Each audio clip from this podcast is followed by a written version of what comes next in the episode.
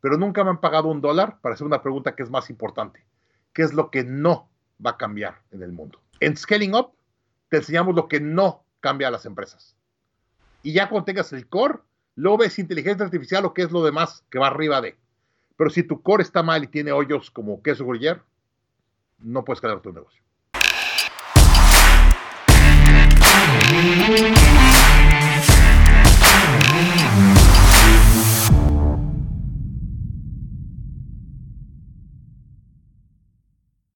Muy buenas y bienvenidos a otro mano a mano con expertos. Hoy me voy a dar un lujo, pero de los de verdad, un lujazo. Tengo conmigo a uno de los mayores expertos que hay en, Latinoamérica y en español, en realidad en todo el mundo, pero muy, muy, muy posicionado en, todo lo que tiene que ver con crecimiento y escalado de empresas, de proyectos, y, y va a ser una introducción de todos sus logros y demás, pero prefiero que nos los cuente él.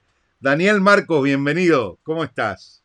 Y tú, Ariel, ¿cómo estás? Qué gusto saludarte. Gracias, viejito. Primero, gracias por dedicar parte de tu sábado a, estar con nosotros y a que, a que mi gente te conozca y sepa de vos y, puedas contarnos algo de todo eso que, que sabes y que estás haciendo. Daniel, para la gente que no te conoce, que no te tiene ubicado, ¿quién sos? ¿De dónde venís? Contanos un poco. Eh, en dos palabras, emprendedor mexicano. Eh, llevo siendo eh, emprendedor 20 años. nací en, Monterrey, crecí en la Ciudad de México. Mi padre trabajó para gobierno muchos años, entonces tuvimos que vivir ahí en la Ciudad de México. pero luego de carrera me regresé a Monterrey, al TEC en Monterrey. Pero siempre he sido emprendedor. Desde chico me la pasaba este, vendiendo camisetas, hice un acuario a los 8 o 9 años con mis primos y de todo. Pero me acuerdo muy bien eh, una Navidad. Eh, nosotros somos de Monterrey, entonces pasamos mucho tiempo en Texas. Tenía un tío que tenía un rancho en Texas y nos invitó ahí a, pasar Navidad y Año Nuevo. Y me acuerdo que el, el, día 25 en la mañana se acerca mi papá, lo veo vestido muy diferente y me dice, ya voy. Le digo, ¿cómo que ya te vas?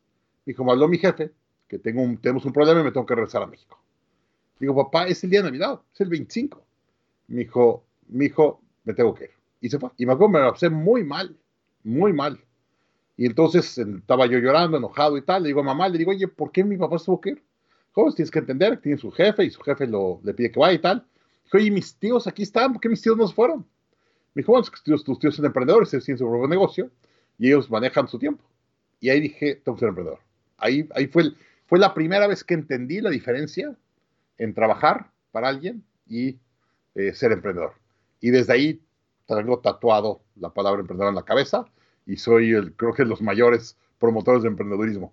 Realmente creo que en Latinoamérica la única forma que vamos a salir de estas crisis perpetuas es a través de generar empresas y marcas de impacto mundial y lo tenemos que los emprendedores, no hay opción. 100% de acuerdo. Esperamos que el, que el, gobierno nos saque, no nos va a sacar. 100% de acuerdo. Sigue, sigue siendo mala palabra, ¿no? El, tema emprendedor en Latinoamérica. Todavía confiamos en, gobiernos, en ser funcionarios, en, recibir ayudas y así nos va. Así nos va.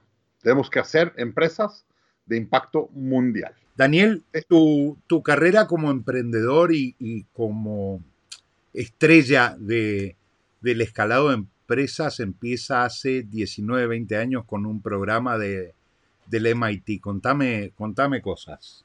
A ver, me voy tantito atrás. Eh, yo había tenido varias empresas, me había ido re mal, no, tenía, no era un emprendedor disciplinado, estructurado. Y había tenido empresitas de chiquito en primaria y secundaria y prepa. Y cuando estoy en carrera, voy, me voy a Monterrey, quiero empezar un negocio y mi papá está preocupado y dice, oye, se va a distraer, me iba suficientemente mal la escuela. Y entonces me, acuerdo que mi papá le habla a mi hermano, yo me enteré esto años después, pero mi papá le habla a mi hermano y le dice, oye, tu hermano chiquito quiere volver a hacer una empresa, por favor consíguele una chamba para que no se distraiga, ¿no? Mm. Y entonces mi amigo le habla a un amigo de él que trabajaba en Vector en la casa de bolsa y le dice, oye, por favor dale chamba a mi hermano para que no haga otra empresa. Y a través del amigo de mi hermano entro a Vector a la casa de bolsa y trabajo mis últimos tres años de carrera, trabajo en Vector. Y ahí le entiendo mucho el mercado accionario, soy un trader del mercado accionario y hago trading en México y en Estados Unidos. Entonces realmente entiendo mucho de cómo se hacen las empresas, porque me entraban las llamadas trimestrales de analistas, iba a las juntas anuales, pues todo lo que tienes que hacer para entender el mercado, ¿no? Y hablaba con universidades todos los días. Y ese fue tres años muy importantes para entender empresas a nivel grande, ¿no? Porque yo no las veía chiquitas, veía los emprendedores que yo hacía, ¿no? De camisetas y demás. Luego, acabo, eh, me graduó y el día que me graduó, yo ya tenía una oferta del de, eh, cónsul general de México y Hong Kong. En ese momento, Hong Kong iba a pasar de Inglaterra a China y había un puesto de dos años para una posición. Y me dijo, vente esa posición para que representes a México con la relación con China, pasando de Inglaterra a China a Hong Kong.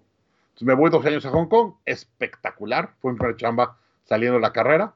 Me acuerdo que me gradué con el peor GPA o la peor calificación de la carrera y tuve el mayor salario, no, no el que se fue a trabajar a una empresa familiar, ¿no? El que se fue a trabajar a una empresa real. Eh, estaba yo en Hong Kong, me tenía que pagar un dineral para el precio de allá, y me voy a Hong Kong dos años, y luego a los dos años renuncio, y digo, ahora sí me voy de emprendedor. Me vengo a México, trato de traerme a E-Trade a México. E-Trade era el Robin Hood de ahorita, hace 20 años. Consigo una cita con el director de Internacional, me siento con él y digo, vamos a llevar a México. Y me dijo, no. Entonces digo, ok, voy a hacer yo una casa de bolsa en México para cuando venga E-Trade me compre. Voy a la Secretaría de Hacienda en México, pido una licencia y me, me sacan riéndose. Me dicen, Daniel, mi papá trabajó en finanzas en el gobierno, es muy conocido en finanzas del gobierno. Me dicen, Daniel, respetamos mucho a tu papá, pero tú eres un chavito de 25 años, nunca te vamos a una licencia de una casa de bolsa digital. Entonces, mejor retírate, ¿no? Dije, ok, ¿qué puedo hacer con mi dinero y mi impacto o mi fuerza para poder, cuando venga E-Trade, comprarme? Y dije, necesitan dos cosas. Clientes potenciales que están acostumbrados a comprar y vender en bolsa en, Internet y un grupo de empleados que pueda correr esto. Entonces hice en ese momento un Yahoo Finance. Había información en noticias, eh, quotes y demás, y podías comprar y vender artificialmente o en un juego acciones. Y eso es lo que se llamaba Finanzas Web y lo que empezamos haciendo. Y la primera empresa en venir a México a abrir era Patagon. Eh, ya esto entero de historia después, pero Wences va a Nueva York a ver a JP Morgan. Wences ya había levantado con Patagon una ronda de 8 millones con, con el Chase y el Flatiron. Ahora va con JP Morgan para hacer una ronda de 50 millones de dólares. Y JP Morgan le dice, me encanta lo que está haciendo, me encanta lo que traes en la cabeza, pero no puedo decir que eres el líder de Latinoamérica si no tienes México y Brasil. En ese momento Patagon tenía Chile, Argentina y Venezuela. Y dice, tráeme a México y a Brasil, o sea, tráeme tu operación con México y Brasil abierto y te, hago, te doy el dinero. Al día siguiente recibo una llamada de Argentina.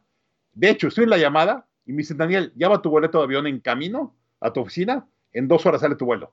Digo, oye, es que no te, no te, ni te he aceptado ir a Argentina. No importa, lleva el boleto de avión. Ya me, voy a estarás. Ese lado. Ese buen lado. Así es, Él, él, prefiere, él prefiere pedir perdón que pedir permiso. Exactamente. Eh, y ahí le aprendí mucho a Wenz en eso. Eso lo, yo hago la negociación con Guillermo Kirchner. Eh, y al día siguiente llegué a Argentina, a las 2 de la tarde nos dimos la mano, ya habíamos acordado los términos de la compra. Hicieron lo mismo con NetTrade en Brasil, mm. que era ya una casa de bolsa que era muy buena, era impresionante lo que operaban. Y la siguiente semana volamos a Nueva York, le hicimos México, Brasil, Argentina, Chile, Venezuela, nos llamamos todos Patagon. Ahora sí dame lana. Y levantamos una ronda de 53 millones de dólares, que es con la que corrimos eh, Patagon, que lo íbamos de 100 empleados, que era cuando nos fusionamos las tres, a 1.200 un año después. Y eso fue lo que llegó a comprar Santander después. Impresionante, impresionante. Agarraste el dinero, estuviste en Patagon cuánto tiempo? Estuve en Patagon dos años. Este, y de hecho, mucho del error fue estamos tan emocionados de la compra de Santander. Primero, JP Morgan es una inversión, ¿no? Ahí no sacas nada. Pero luego llega Santander y decimos, nadie vende nada, que Santander compre los inversionistas y nos quedamos todos los empleados. En ese momento, entre todos los empleados, obviamente Güences y los demás tenían una gran, gran mayoría, pero teníamos el 24% de la empresa más o menos y Santander compra el 76%. Sí y por el 76 paga 583 millones de dólares. Era una locura. Y nos quedamos nosotros felices con Santander para crecer esto, y la idea era hacerlo IPO o alguna cosa así después. Y de hecho, nosotros firmamos con Santander cinco días antes del pico del Nasdaq, del punto más alto del Nasdaq. Empieza el Nasdaq a caerse, viene la crisis de las dot-com, y Santander dice, no importa, estamos a largo plazo, ¿cuánto más necesitan? Y nos inyecta varios cientos de millones de dólares más. Y yo salgo dos años después, este, cuando ya estaba cayendo toda la, relación con Santander. Santander, la verdad, nos tuvo mucha confianza, nos tuvo mucho, mucha paciencia durante año y medio más o menos. Y vivimos una, un momento bastante bonito durante año y medio. Obviamente había gente en Santander que no nos quería. Eh, Normal. Pero, eh, pero había gente que nos, nos, trató muy bien, nos apoyó mucho. Y como al año y medio empieza a deteriorarse la relación, y yo salgo a los dos años. Y de hecho yo salgo y a los dos meses o tres meses cierran México. ¿Te vas de, te vas de Patagon? ¿Qué, ¿Qué fue lo que hiciste? ¿Tenías dinero? ¿Te, ¿Te habías ido con dinero de...? Tenía un poco de dinero, no mucho, porque habíamos apostado a, a esto y pues las acciones no valían nada, ¿no? El día que, que cerramos todo. Entonces, eh, sí salgo en dinero, no mucho, pero para mis 28 años era un dineral. Entonces le digo a mi mujer, le digo, oye, tenemos algo de dinero en la cuenta, no tenemos hijos, vamos a viajar por el mundo. Y yo le dije, quiero hacer una maestría. Ah, y esto es bien importante, ahorita lo digamos de las maestrías, pero yo había contratado a ciento y cacho gente en la oficina y contraté a varios MBAs de Harvard y de Stanford y demás. Y hacían presentaciones muy bonitas con unos jargos que yo no entendía nada y yo me sentía mal, que yo era el jefe, era el dueño y no, no entendía lo que estaban haciendo, ¿no? Y entonces dije, yo tengo que hacer una maestría para entender eso. Y fue por eso que me acabo después yendo a Babson. Pero en ese momento salgo, era abril del 2002. Para ir a la maestría, el deadline era enero del 2002. Entonces ya se me fue esa entrada a las maestrías. Entonces me quedaba realmente al menos un año, dos o tres meses para el siguiente programa. Y entonces digo a mi mujer, oye, tenemos dinero en el banco, tenemos hijos, vamos a viajar. Y mi mujer me dijo, vamos a ver si podemos rentar la casa y si rentamos la casa, vemos si nos vamos. Dije, órale. Pusimos la casa a la renta, al día siguiente llegó un ejecutivo de Nestlé, hicimos contrato con Nestlé a dos o tres años, pagado en dólares, y dijimos, vámonos. Y nos pelamos y con eso vivimos un buen rato. Este, y nos fuimos año y cachito, como 14 meses, a viajar por el mundo, mientras apliqué a Babson, apliqué a Babson y a varias otras. La única que me acepta fue Babson, porque yo tenía muy mala... Eh, la yo tenía muy mala carrera y preparatoria, pésimas calificaciones, y el GMAT me ha ido mal y demás. Y de hecho, me acuerdo, a Stanford, me moví por todas partes, yo quería Stanford, y conseguí que me recibieran Stanford y demás, varios contactos que fui moviendo, y hablé con la directora de, y me dijo, mira Daniel, nunca le tomamos una llamada a nadie, mi mayor miedo contigo es que ya estás demasiado hecho, estás demasiado maleado.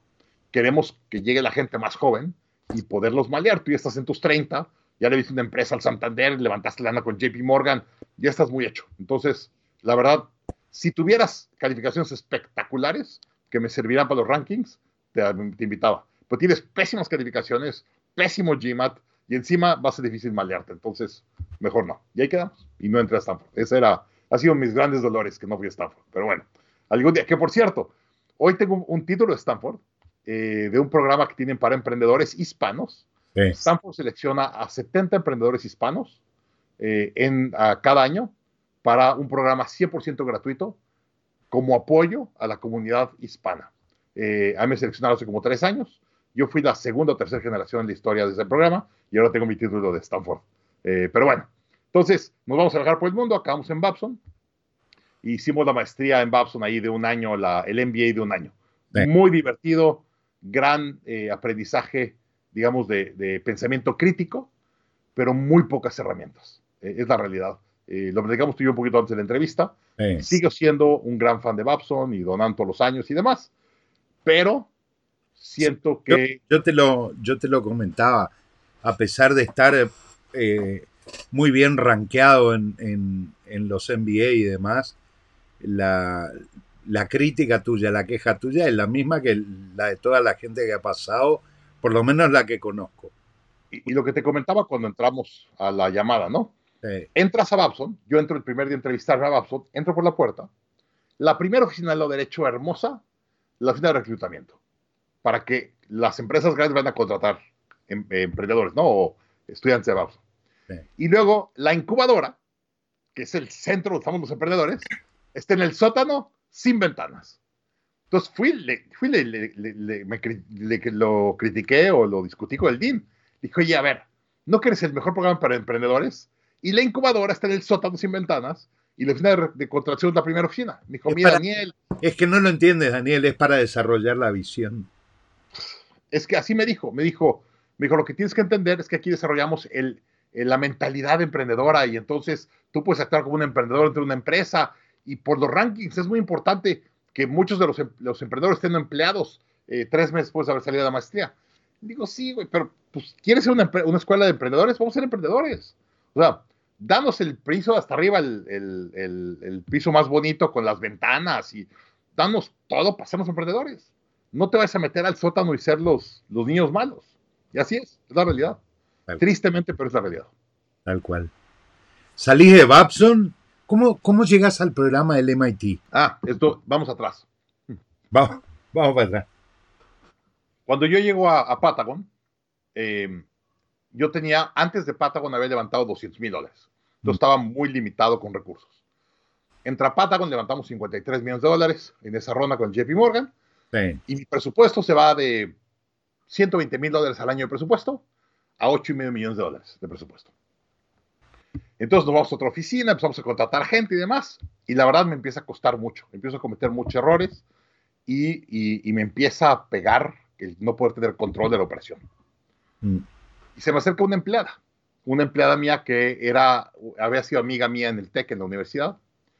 Y me dijo, Daniel, ¿puedo hablar contigo? Dije, ¿en qué te puedo dar? Me dijo, no, ¿en qué te puedo dar yo a ti? Se ve que no estás pasando nada bien. Entonces, bueno, dije, y sí, la verdad, no sé qué hacer. O sea, nunca he sido director de una empresa de 100 gentes. Había tenido yo mis, mis emprendedurismos y la verdad no sé qué estoy haciendo. Me dijo, oye, mi, mi esposo es miembro de una organización que se llama Entrepreneurs Organization. Tiene un capítulo muy padre de emprendedores. Te puedo, le puedo pedir a esposo que te invite a uno de sus eventos. Le dije, oye, pues encantado, no sé ni de qué se trata, pero voy. Y ahí me invitan a entrar a yo, entro a yo, y en yo digo, oigan, necesito el mejor mentor para enseñarme a escalar. Y me dice, el mejor es Bert Harnish, que es el, el, el, fundador de yo. Tiene un programa en el MIT que se llama el, el, el Entrepreneurial, eh, no, o sea, perdón, Birding of Giants se llama, Nacimiento de Gigantes. Sí. Y es MIT, Inc. Magazine y yo, y tienes que aplicar. Pues me fui esa noche, a mandar mi aplicación, al mes y medio me llegó mi, mi aceptación y me fui al programa. Y en ese programa le, invitan a 70 emprendedores de todo el mundo nos meten a un cuarto en MIT durante cinco días y es un, te cambian por completo el chip que traes en la cabeza del emprendedurismo. Te, te lo es, es, impresionante. Te dan mucho cosas de empuje y visión y tal, pero te dan muchas herramientas prácticas de cómo realmente correr tu negocio. Y me cambió la vida. Me, o sea, todas las noches llorábamos y nos abrazamos y echamos fiesta y tal, pero fue un cambio radical. Solo para que te des una idea, después del Birding of Giants dura tres años, fuimos con Vern y dijimos, danos más, no nos puedes correr ahorita. Y Vern dijo, ya se acabó, este programa dura tres años y necesitamos el espacio para las nuevas generaciones, entonces váyanse y nos corren, ¿no? O sea, se acaba el programa y vayan. Y luego la generación después de la nuestra de 2004 hace lo mismo. Eh, y Vern dice, qué chistoso, la última generación dijo lo mismo. Pues llámenle, ya ganó algo entre ustedes. Entonces nos llamó la generación del 2004 a la 2003 y dijo, oigan, vamos a hacer algo. Pues órale. Inventamos un programa que se llama Gathering of Titans y Birding of Giants lo hicimos tres años. Gathering of Titans llevamos 15 o 16 años ya hecho. El primer año que lo fallamos fue ahorita por COVID. Sí. Este, pero llevo yendo al mismo salón de MIT durante 18 o 19 años consecutivos. Con la misma gente.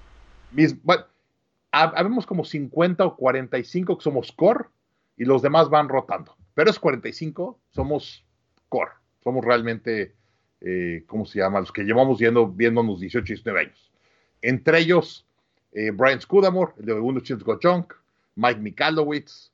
Este, de hecho, si ves los dos libros de, de este, ¿cómo se llama? Simon Sinek, sí. en los dos libros habla de Birding of Giants, él está en mi, en mi clase. Sí. Eh, él, él fue, creo que fue generación 2005 o por ahí, y luego lo invitamos como speaker dos años. Entonces Simon Sinek, Sinek es parte de ese grupo. Este, y así han salido Brad Feld, salió de ahí, tú y yo lo platicamos hace rato, tú estuviste invitado a la primera generación, eh, que ahí salió Brad Feld, que es uno de los eh, inversionistas de venture capital más importantes del mundo. Eh, salió el que es el dueño hoy de, de los equipos de, de, béisbol de Washington, es béisbol y fútbol eh, soccer, digamos, de, Washington. Grandes emprendedores. Es, es una cuna. Me, sale Redskin, pero Redskin son los. No, ellos son fútbol americano. americano. No, no, ellos. ahorita me acuerdo cómo se llama. Este cuate hizo una empresa que se la vendió muy temprano a, a, American Online y fue de los meros directivos de American Online. Entonces salió hinchadísimo de dinero de American Online y después de eso hizo, este, ¿cómo se llama? Compró esos equipos. Y ahí sigue. Entonces, bueno, ha sido, ha sido una gran, gran escuela. Sigo regresando todos los años y hoy mi grupo, digamos, core de amigos y socios y demás salió de ahí. Nada mejor que el MIT, doy fe. Es un gran programa. Doy fe, doy fe. ¿Cómo el, el, una, vez que, una vez que participas del, programa de nacimiento de gigantes y demás, eh, pasaron muchos años hasta que Byrne eh, escribe lo de Scaling Up y, lo pone en marcha. De hecho, la primera, la primera edición no se llamaba Scaling Up, se llamaba eh, Dominando los hábitos de Rockefeller. Sí, Rockefeller Habits. Que de hecho. Esa era la primera versión. De hecho, es la segunda, porque Burn of Giants es la primera versión de Scaling Up. De hecho, saca el libro. Hay una historia, una historia divertida. Birding of Giants. Yo tomo todo Birding of Giants con un material que la marca era Master of Business Dynamics. Hoy esa marca yo soy dueño. Es el programa Elite que tenemos en el Growth Institute, que es el Master of Business Dynamics, es nuestra maestría. Entonces, primero se llamaba Masterpiece Dynamics, luego se llamó Rockefeller Habits, y luego en 2012, creo, 13, hizo una iteración que se llama Scaling Up. Y es de donde sale todo el programa. A partir de ahí, matizan el programa, lo vuelven un proceso controlado, eh, vuelcan toda la experiencia que tenían de, de los programas anteriores y empiezan a licenciarlo, ¿verdad? Eh, Vern siempre ha tenido un grupo de coaches, y ahorita ha crecido mucho, somos ya casi 200 coaches a nivel mundial, que tenemos una licencia de Scaling Up para enseñar ese programa eh, o ayudar a implementar eh, por todo el mundo. Eso, eso te iba a preguntar, porque tienen las dos opciones, o sea, ¿lo enseñás o lo implementás? a ver, yo tengo una relación de dos vías con Vern y con, con la marca Scaling Up. Por una vía, yo soy un coach certificado Scaling Up. Yo pago regalías a, Scaling Up y pago un fee y me, certifican como coach certificado Scaling Up. Y esa es una empresa que se llama Scaling Up Coaches y yo soy un coach certificado de ellos. Pero hace unos años yo me le acerqué a Vern y dije, oye Vern, yo ya estoy cansado. Para que des una idea, déjame narrar un poquito de historia porque yo hago un banco, ah, después de Babson me voy a Austin a hacer un banco hipotecario yo decía, yo soy hispano y eh, sé mucho de finanzas por, por Patagon y demás, y dije, voy a hacer un banco hipotecario para dar créditos a indocumentados mexicanos. Y a través de un amigo en San Diego, mexicano, estabas desesperado por perder dinero. ¿Perdón? Estabas desesperado por perder dinero. Estaba desesperado por perder dinero, exactamente. Eh, y entonces me voy a Austin, hago un banco hipotecario, hago hipotecas para indocumentados, eh, sacamos una, una, línea de crédito con el Goldman Sachs de 500 millones de dólares a través de un amigo en San Diego para créditos para indocumentados y nos vamos a crecer como loco. Abro una notaría, que es una, un title company, abro una empresa de seguros, oficinas en Houston, en Dallas y demás. Tengo como ciento y tantos empleados, 120 y tantos. Y en eso viene la crisis hipotecaria y me hacen pedazos. Yo era el más subprime del subprime. Entonces pierdo todo mi capital, todo lo que le, había sacado a Patagon y me quedo con un millón de dólares de deuda. Nada más. Y ahí, nada más. Sí, de hecho, me acuerdo, la plática con mi mujer estuvo muy dura, porque le dije, mi amor, perdí todo. Y por cierto, tengo un millón de dólares de deuda y no tengo trabajo, no tengo visa en Estados Unidos y ya nos regresamos a México. Así fue. Estuvo bien duro. Fue, pasé seis a ocho meses muy, muy, muy duros en mi vida. Eh, algún día con unas ceres platicaremos de eso con calma. Pero, pero me levantaba a las 2, 3 de la mañana sudando en frío, llorando un par de noches, estuvo muy duro. Eh, y ahí cierra la empresa, eh, se entera el mejor amigo de Vern, eh, que también enseñó en Radio Giants. Él y yo nos somos amigos. Él quería hacer unos negocios en México, le ayudé a abrir los negocios en México y siempre nos, nos estábamos eh, conectados. Se enteró que había cerrado y le habló a. Le dijo, oye, Daniel está bien deprimido, acaba de cerrar su banco hipotecario, está quebrado. Y Vern dijo, le voy a llamar. Entonces me habla Vern y me dijo, oye, estoy creciendo mi, mi empresa de coaching. En Latinoamérica nunca me ha jalado. Tú eres un gran emprendedor, entiendes mi metodología muy bien. Sé mi coach en Latinoamérica. no, hombre, estás loco. Le dije, yo me tengo que ir a México a agarrar chamba para pagar la escuela de mis hijos. No, o sea, no tengo lana ni para pagar renta ni para pagar eh, la, la, escuela de mis hijos. Y me dijo, está bien, regresa a México, agarrarte una chamba o un trabajo y los fines de semana ponte a coachar. Ah, porque me dice, ¿cómo vas a pagar el millón de dólares que debes? Que no tengo ni idea. Y me dijo, tienes que coachar afuera de tu trabajo para poder pagar el crédito. Entonces dije, perfecto. Con mi trabajo voy a pagar mi vida normal y con el coaching el fin de semana voy a, todo lo voy a abonar a pagar mis deudas, ¿no? Y ahí me hago coach de Scaling Up. Y a los seis meses ganaba más el fin de semana que lo que ganaba en tres semanas con mi trabajo.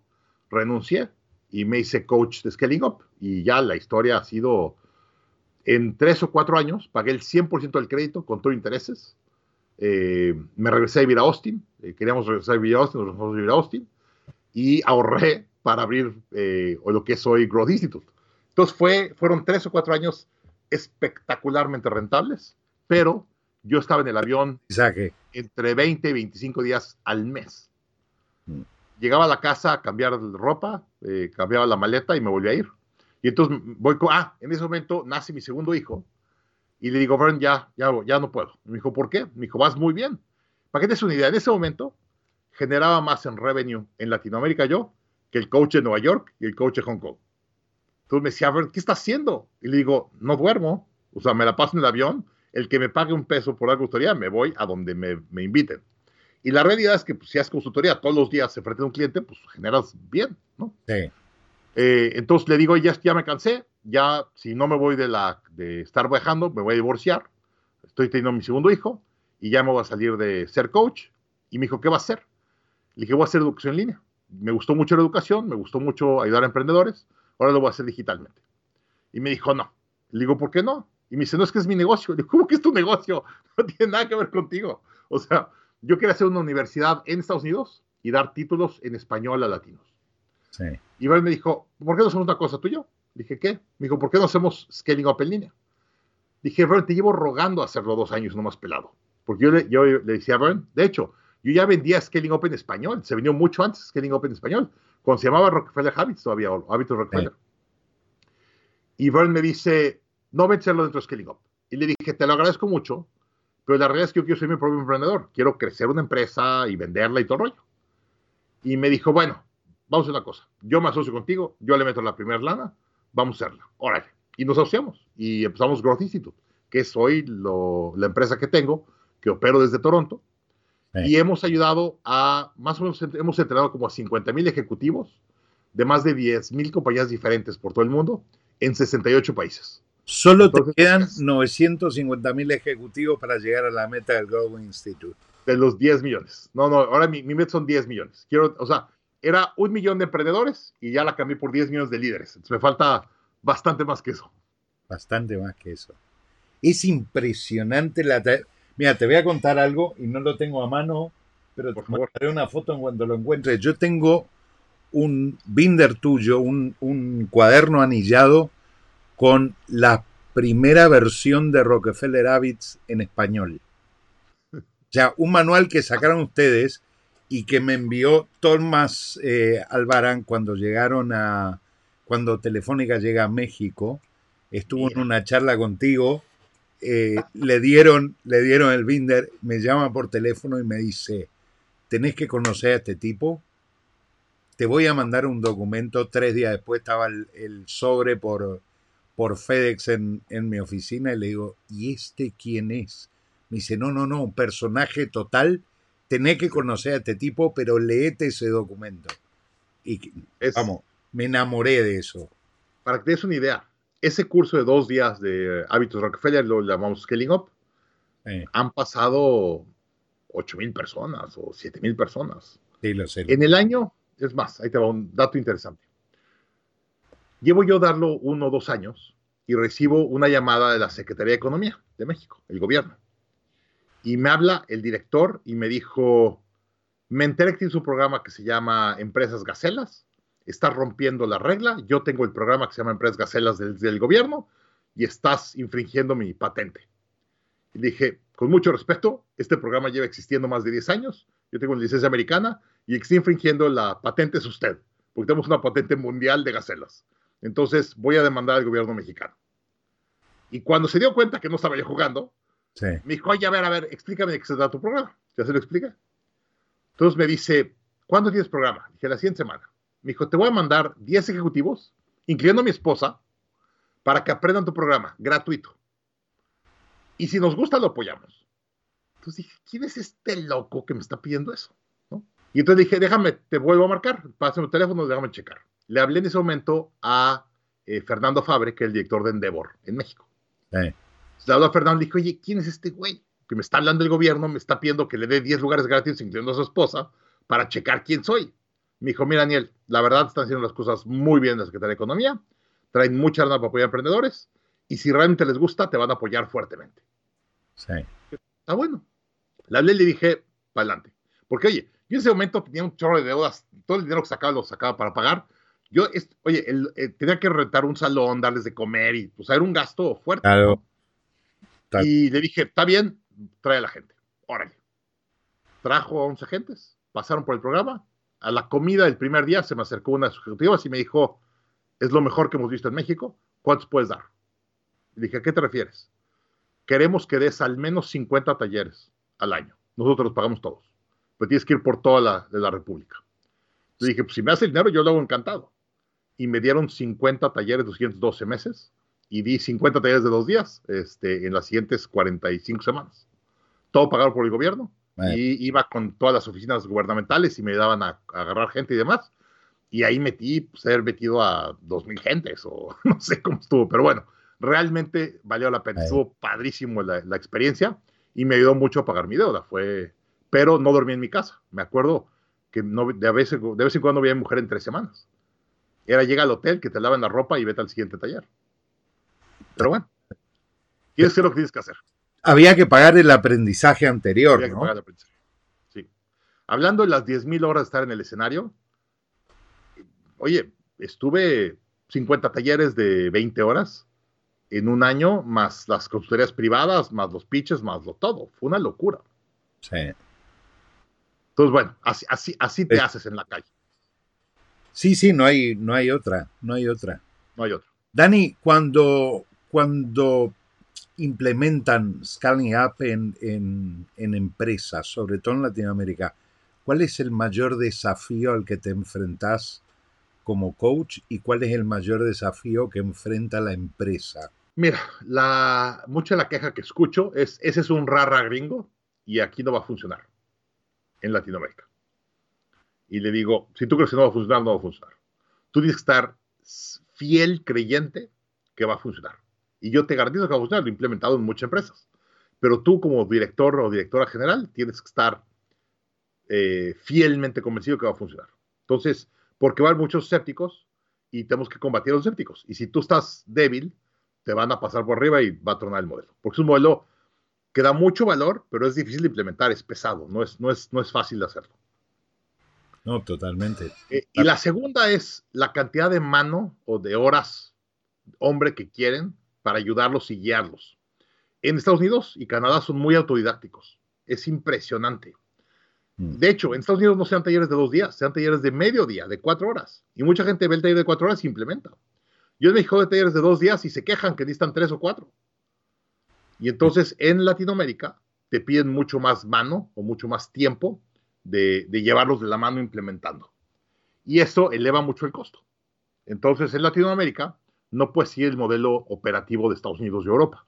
Tiene que ser un modelo operativo con un grupo de coaches, que tengas coaches senior y coaches junior, que el coach junior pueda dedicar mucho tiempo a la implementación y que el costo no se eleve fuertemente en el, en el negocio, ¿no? Yo aquí ahorita implemento en mucha empresa en Canadá y en Estados Unidos, y cuando veo la cantidad de horas que dedica un cliente en Canadá y Estados Unidos, que aparte pagan el doble o el triple que en Latinoamérica, comparado con lo que hago en Latinoamérica, no hace sentido.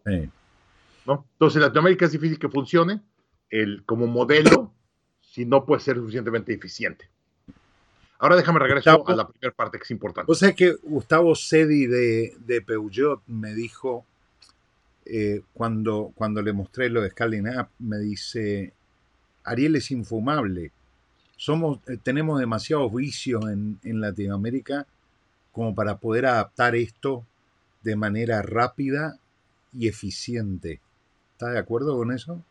Lo oigo mucho. Esas lo, he oído mil veces.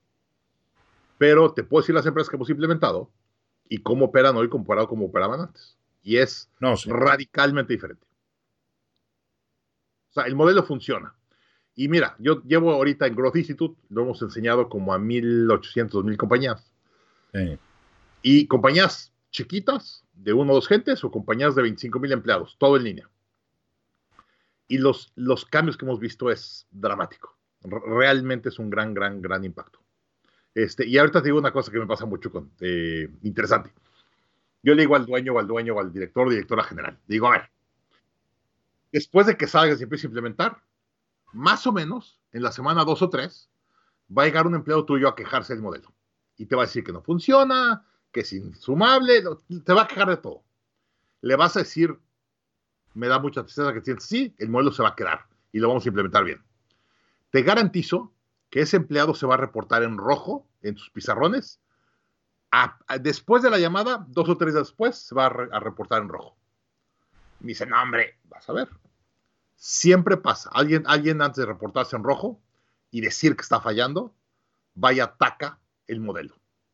Entonces yo le digo al director o directora general, en el momento que te vengan a atacar, le dices, el modelo va a seguir, me da mucha tristeza y dolor que te sientas mal y que no te guste, pero yo estoy convencido que esto va a funcionar, yo soy el director o director general y esto va a funcionar.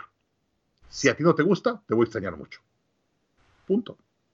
Y siempre pasa que un porcentaje del equipo directivo se va de la empresa. Siempre me pasa. Y la gente va y me dice, ya se fue tal. ¿Qué te dije? Me dijiste que sí, gente. Ya fue. ¿Cuál es, el, ¿Cuál es el mejor momento para implementarlo, Dani? No importa el momento, lo que importa es qué implementa Scaling Up. Scaling Up es un programa muy grande, muy rígido.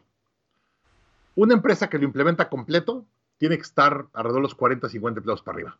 Si vas a meter todo, el 100%, 40, 50 empleados para arriba. Pero yo he implementado en empresas de dos personas y a lo mejor implementa el 30% y es un cambio radical del modelo. Entonces, lo que digo a la gente es, no importa tu tamaño, lo que importa es que entiendas qué es lo que necesitas en ese momento para poder destrabar o el problema que traigas, dar la vuelta. Necesitas ese espacio para poder llegar al siguiente nivel. Y luego, cuando te vas a atorar, siguiente cuello de botella, vas a usar otra herramienta de growth de scaling up para llevarte al siguiente nivel. Y luego, cuando estés alrededor de los 40, 50, ya vas a usar todas las herramientas o todo el modelo completo. Impresionante. Me ibas a contar algo y te interrumpí.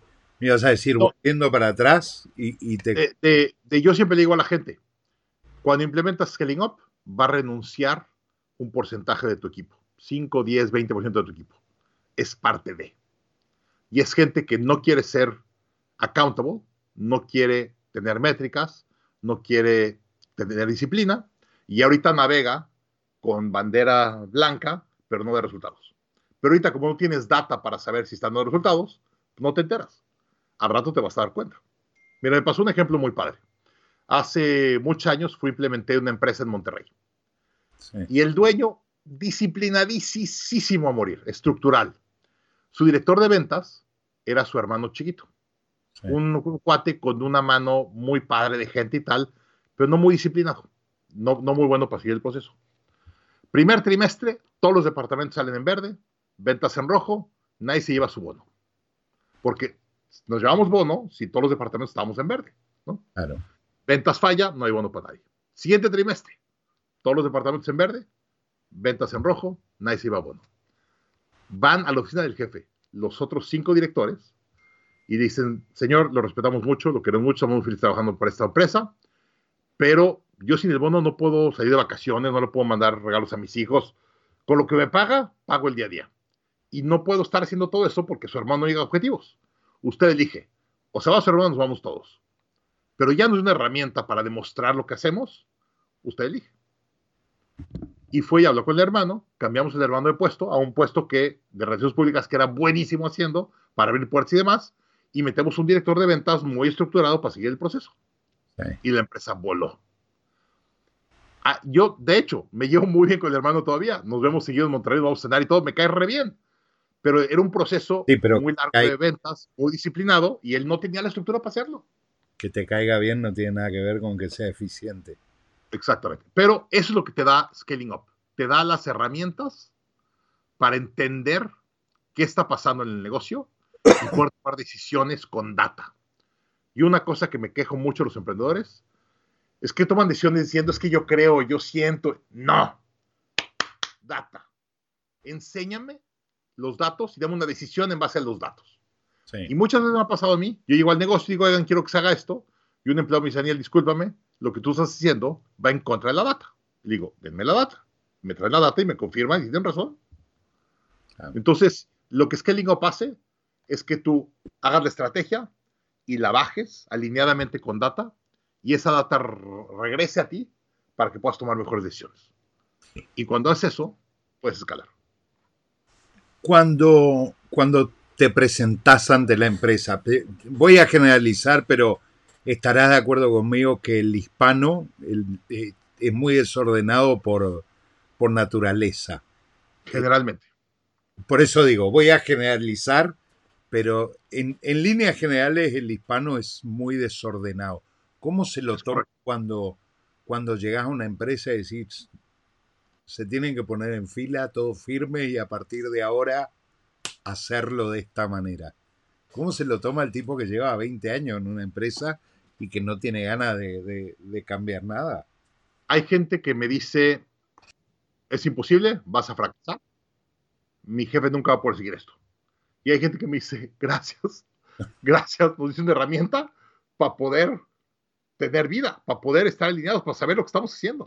Mira, te lo digo una historia muy padre un emprendedor. Tengo un cliente que es un emprendedor en Monterrey, es brillante, es, no sabes qué inteligente es, hace negocios de bienes raíces. Pero empezaba el año con un presupuesto de tres proyectos al año y acaba el año con siete proyectos. Y todos los proyectos iban tarde, sin dinero, con problemas y todo lo demás. ¿no? Entonces, cuando hacemos la planeación estratégica, sale y la gente decía es que adoramos a nuestro jefe, nos encanta que sea tan creativo, pero nosotros hacemos presupuesto para tres proyectos y cuando hagamos con siete, pues es imposible que los hagamos bien. Entonces, en la junta dijimos, a ver, vamos a, hacer un, vamos a hacer un plan. Dijimos al dueño, tienes dos proyectos de adrenalina, y así les llamamos, al año. Vamos a empezar con tres o cuatro del presupuesto y todo tu equipo va a presupuestar el 70% del presupuesto de lo que ya tiene y va a dejar 30% del presupuesto de tiempo, de horas, de dinero, de todo para lo que tú traigas a la mesa. Pero cuando traigas un proyecto, el director de finanzas te va a sentar y te va a hacer una pregunta. Tienes dos.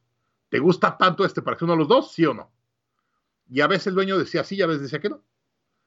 Pero les di una herramienta de comunicación para poder decir cuál sí y cuál no. Y así llegaba, llegaba el dueño y decía, oigan, vengo a desayunar, ya tengo uno. Y el CEO fue le decía, señor, tiene dos. Si nos dice que es uno de ellos, nos callamos y lo ejecutamos perfecto. Pero por favor, piénselo, tiene dos. Y lo pensaba y decía, sabes que me gusta mucho, es buenísimo. Adelante, sin quejas. Y lo ejecutaban.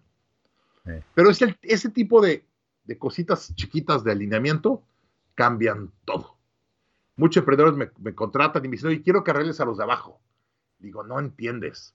Todo lo que está pasando abajo son disfunciones que están arriba que no están alineadas. Vamos a alinear arriba y ya que alineas arriba, todo fluye correcto para abajo. Sí, sí, los, los vicios operativos vienen de arriba, no, no son de abajo. Es correcto. Yo aprendí hace muchísimos años que cuando los barcos naufragan, no es culpa del marinero, es culpa del capitán. Siempre. Siempre. 100%. Siempre. 100%.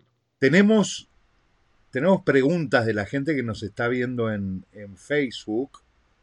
Jesús Martínez dice, ¿qué emprendimiento recuerdas con más cariño aunque no obtuvieras un gran éxito y qué enseñanzas nos puedes compartir? Hijo, la verdad, a mí Finanzas Web y Patagon me divertí como nunca. Es, fue, Yo estaba entre mis 25 y mis 28 años, este, y fue un aprendizaje muy rápido, muy fuerte, este, donde aprendí como nunca. No, no saben cómo nos divertíamos eh, eh, en esa época. Y el Internet era todo. Me acuerdo que llegaba gente a pedir trabajo. Yo le decía, oye, ¿por qué quieres trabajar aquí? O sea, porque cuando mis nietos me pregunten, abuelo, ¿qué estaba haciendo con metí el Internet? Yo le decía que tenía que estar trabajando en una empresa de Internet, no iba a estar trabajando en un despacho de abogados o lo que sea. Fue una época muy surreal, no era, no era real, pero fue muy divertido. Y, el haber aprendido tan rápido y haber sido el más chiquito de la mesa, en cualquier mesa de negociación, yo era el más chico. Bueno, Wences era un año más chico que yo, dos años más chico que yo, pero me senté con secretarios de Estado, me senté con presidentes, me senté con todo tipo de gente y fue una experiencia muy divertida eh, y de mucho aprendizaje. Es donde más he crecido como emprendedor y como persona en esos tres años? Eh, a mí me... Yo tengo una anécdota muy curiosa. En el 99, sí, en el 99 en, en Argentina, la Cámara Argentina de Comercio nos invita a Wenceslao Casares, Marcos Galperín, a mí y a otras dos personas a hablar del futuro de Internet.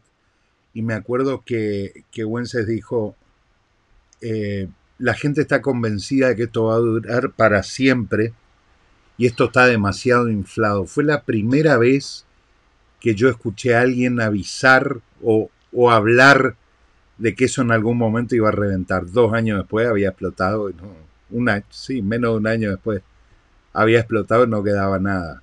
Y lo único que quedaba era mucho miedo. ¿Vos lo viste venir? ¿Viste venir la explosión de la burbuja de Internet? sí lo platicábamos internamente, eh, pero no sabíamos que iba a estar tan violento como fue. Sabíamos que se venía algo, pero no al, nivel de violencia que, fue, o sea, o al nivel de, velocidad. Pero yo te lo podía decir, había competidores que levantaban un dineral y cuando yo veía lo que traían decía, es que no traen nada. O sea, es mm. el pésimo modelo de negocios, pésimo equipo, tal, pero como tienen .com, levantan millones de dólares. Y, era irreal. No tenían, las, digamos, el sustento para hacer lo que estaban haciendo. Entonces, eh, eh, nos, nos lo veíamos, pero no sabemos que iba a acabar tan, tan mal como acabó. Es la realidad. Nunca, no, sabemos qué tan grande estaba la burbuja. Sí, es verdad. O sea, fue, fue impresionante y dejó a mucha gente en la calle y muchos patrimonios Mijaela dice, ¿cuál es el principal problema que tienen las empresas a la hora de escalar? ¿Y cuál es ese engranaje clave que ajustándolo provoca el inicio de ese crecimiento? ¿Puedes repetir la pregunta? ¿Cuál es el principal problema que tienen las, que tienen las empresas a la hora de escalar? ¿Y cuál es ese engranaje clave que ajustándolo provoca el inicio de ese crecimiento? Comunicación lo que más mata compañías es comunicación. Mm. Scaling up. A ver, déjame, déjame regreso un ratito a platicar qué es scaling up desde el fundamento y ahorita te contesto eso. Scaling up es como hacer un barco, que el casco de tu barco sea muy aerodinámico. Tú tienes un casco de un barco que está chueco, con bolas, y se le mete el agua y hoyos y tal. Aunque lo empujes muy rápido, va a armar mucho drama y va a salir mucha agua. Y es muy pesado moverlo. Scaling up va a hacer que tu barco sea muy aerodinámico y lo vas a tocar y se va a mover rapidísimo. Es lo que hace scaling up. Y lo que más hace el problema de tener un casco, un barco no aerodinámico, es la comunicación.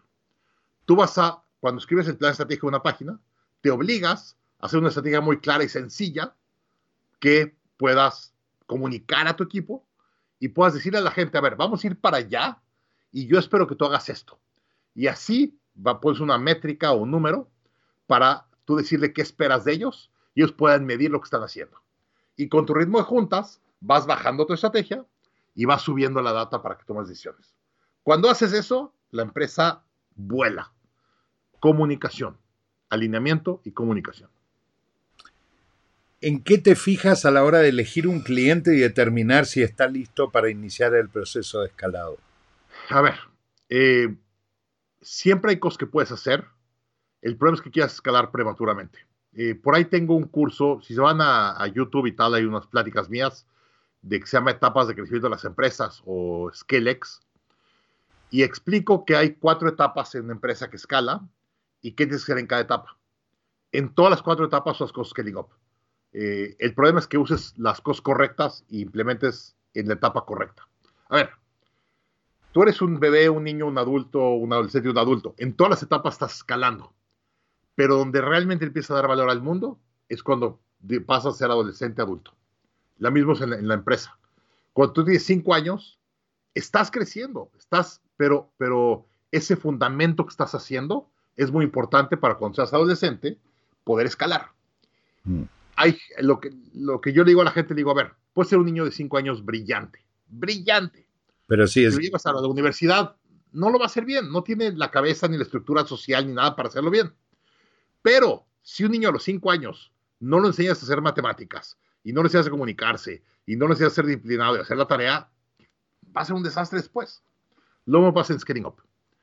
Hay muchas cosas que tienes que hacer en etapas pequeñas de comunicación, de encontrar el porqué de la compañía y tal, que te van a hacer los fundamentos para cuando seas un, adolescente o un adulto puedas escalar. Entonces, para mí, Scaling Up lo veas de aprender desde la primera etapa, cuando estás empezando, pero que implementes solo lo que vas necesitando, etapa con etapa, para poder escalar. Porque si llevas haciendo las cosas disciplinadamente, cuando llegues a etapa 3, que es la, la etapa de escalar, va a estar listo con todas las herramientas, perfecto, y ahora sí vas a poder volar tu compañía. Santiago Martínez dice, ¿cómo se llama el programa para emprendedores latinoamericanos de Stanford? Eh, se llama SLAY. Por aquí está mi, título. Se llama Stanford Latino Entrepreneurship Initiative Education. Aquí está el título. Eh, título, con título y todo. Lo hace, lo tiene un programa, está en asociación con un programa que se llama El BAN, L-B-A-N. El gran programa. Mark Madrid es el director general. Ponte, ponte en el medio que te vas de la pantalla. Ahora sí. Eh, ¿Existe un proceso diferente a la hora de escalar un negocio tradicional y uno puramente online? 100%. A ver, hay el fundamento de management es el mismo. Comunicación, liderazgo, KPIs, eso es lo mismo. Pero hay muchas cosas alrededor de, de que son muy diferentes. A ver, estamos hablando con Ariel, que es un experto en ventas digital. Cuando vas a su página ves lo del tú, tú como club y todos los premios que ha sacado. Esa expertise que tiene Ariel en ventas digitales es lo que necesitas para escalar un negocio en línea pero puede ser un excelente mercadólogo y tener todo lo que tiene Ariel que sabe de mercadotecnia en línea, pero si no sabes llevar juntas, no sabes poner KPIs, no, no va a caminar tu empresa, va a explotar. Entonces, el core del negocio, de cómo operas, del management, de la gestión, es el mismo, pero tiene ciertos layers, depende de qué tipo de negocio es, que son diferentes. Y yo creo, como para completar la respuesta, yo creo que si, si sos un buen líder, si sos capaz de identificar tus falencias y tus necesidades, podrás llevar, podrás navegar entre los dos negocios, el online y el offline. El problema, el, o el gran problema de la gente que lidera un negocio online y lo quiere llevar al negocio offline, al terreno offline, es que no sabe jugar en ese terreno de juego no identifica fehacientemente, no identifica de verdad la distancia en yardas, como diría Dan Form, y por lo general siempre se quedan cortos. Es, complicado, es complicado. La, migración de un terreno al otro es complicado. no, eh, es nada fácil. No, no, no, no. No sé si complicado, es complejo. Complejo. Y, al, y al no al intentar hacer un juego del que no sos experto y además si sos incapaz de reconocer que necesitas ayuda, vamos, tenés todos los números para cagarla. Eh, bajo la palabra coaching, en estos últimos años hay muchas certificaciones y coach que ofrecen programas de formación. Bajo Ahorita tu experiencia, ¿qué programa es el que te daría una garantía y nos puedes recomendar? A ver, primero tienes que decir qué tipo de coach quieres ser, porque hay coach ontológico, coach de liderazgo, coach de escalamiento de empresas, coach de nutrición, eh, coach de lo que quieras. Entonces, primero eh, determina qué mercado quieres servir y en qué mercado puedes ser un ejemplo. Eh, yo, yo no podría decir ahorita, hoy quiero ser coach de nutrición, porque no soy bueno, no tengo experiencia en eso, no tengo Con lo que nos gusta comer a nosotros, no podría hacer eso. Entonces empieza eligiendo qué. A ver, yo ya había escalado una empresa, como junto con Patagon y demás, 1.200 empleados, hemos levantado 60 millones de dólares de capital. Entiendo eso. Por lo tanto, me da un coach Scaling Up. Y para mí la mejor metodología es Scaling Up por lo que yo hago. Entonces, primero entiende qué quieres. Y luego encuentra quién es el líder en esa categoría. Y ve con el líder. En el caso de Scaling Up, si tú pones Scaling Up en Google, las 10 posiciones de Scaling Up, las primeras 10, las tenemos entre Vern y yo. En, en español y en inglés. En todo el mundo. Somos dueños de la categoría. Pero primero elegimos la categoría. Entonces, elige tu categoría y luego ve con el dueño o el, el líder de la categoría. Roberto Nogués dice, Daniel, me queda claro que la data es la piedra angular. ¿Cómo haces cuando una de las fuentes de datos es el CRM y en Latinoamérica por temas de cultura no cargan la información en ese CRM? ¿Qué se puede hacer? Se van, los corro. Si tus empleados no están dispuestos a meter data, se van. Me pasa mucho que me dice, Daniel, es que no confío en la data o no confío en la persona. Entonces, córrela. ¿Por qué lo tienes ahí? Le estás pagando un salario para que haga algo y no lo está haciendo. Córrelo o sácalo. Yo solo contrato gente que está dispuesta a hacer lo que les pido hacer. Faltaba más, les voy a contratar y pagar un salario para que no hagan lo que yo les digo. ¿Para qué fregados están? Y, y, y perdón que sea tan duro y Ariel está riendo un poco, pero es la realidad. No, pero a ver, Sí. yo te, yo te lo dije, o sea, yo funciono exactamente igual, haz lo que te digo porque por algo te lo estoy diciendo, si no... Si, si no crees, si no crees lo que estoy haciendo, no te gusta, pues vete a trabajar para alguien más. Pero, pero yo estoy trabajando, te estoy contratando, estoy cambiando dinero por unas ciertas horas y esfuerzo tuyo para que hagas esto. Si lo quieres ser, bienvenido. No lo quieres ser, por fuera.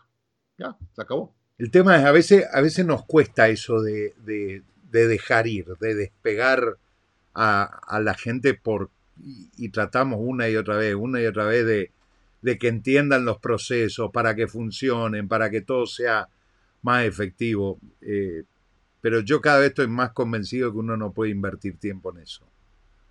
No, en- no en cosas tan básicas. Santiago Martínez, vengo de una Tienes empresa. que rodearte de los buenos. ¿Cómo? O sea, si hacer empresa es difícil, Mm, hacer empresa rodeado de malos es imposible. sí.